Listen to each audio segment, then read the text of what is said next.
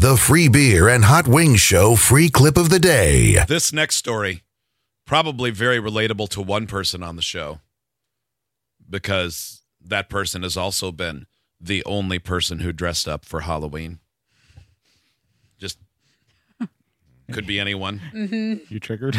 a little bit. yeah. I'm sorry. It's okay. I'm not triggered in a bad way. It always makes me want to tell the story. Well, um, I, I had a Maybe hunch. one. I- Maybe I next almost- year. I almost warned you uh, earlier when I wrote this on. This woman works, she's from Canada, and she's working at a university in Scotland, in Aberdeen, I believe. And um, she dressed up as Ali G, Okay. the Sacha Baron Cohen character, all out. Uh, she has blonde hair normally, but she went darkened uh, a goatee, just like Ali G, yellow outfit, everything. Um then this happened.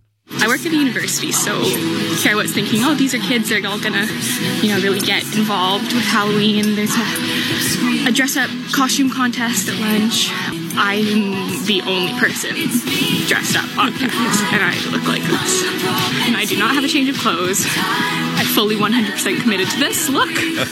That'd be such a crazy feeling. Oh, and they show um uh in the tick to the original TikTok, her friend or colleague took a video and it pans around the room. They're at one of those where there's like um conference tables or those sort of long education uh, classroom Yeah. tables, and they're in a U, and it pans from just beyond the woman dressed as Ali G's right all the way around one end, skips the gap, and comes over, and it says, "This is a very se- seri- a very serious academic meeting with very serious people." And then it shows the friend, and she goes. And then the camera turns to the lady as Ali G, and she's just sitting there shaking her head like this is the worst.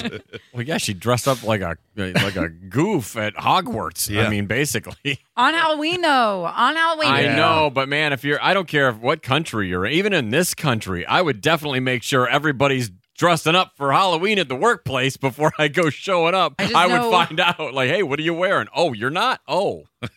I just know what it's like, you know, to think everybody's going to dress up because it's Halloween. And then you show up to the concert and you're the only one there in an astronaut costume. And Although there Yeah. are people in other costumes, there just mm. weren't any other members of NASA. nope, I was just the only one there in a costume, period.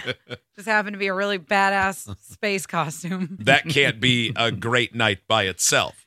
To show Unless up to you a just lean concert in. and you're wearing a bubble head because you're in an astronaut costume, yeah, a little embarrassing. a little.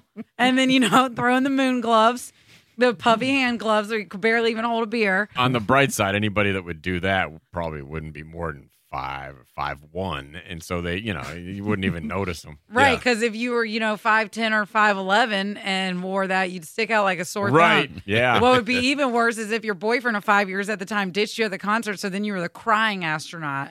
Oh, I wouldn't I mean, want to be a crying astronaut. I mean, on Oh, the sad bright side, on the bright side, you've got a visor. Man, that would have gone so viral if you were Keanu Reeves. Man, I was Keanu Reeves that night. the, the only thing you were missing was a bench and a sandwich. and my boyfriend. Yeah, Well, yeah, that too. Yeah, Yeah, he, he said missing.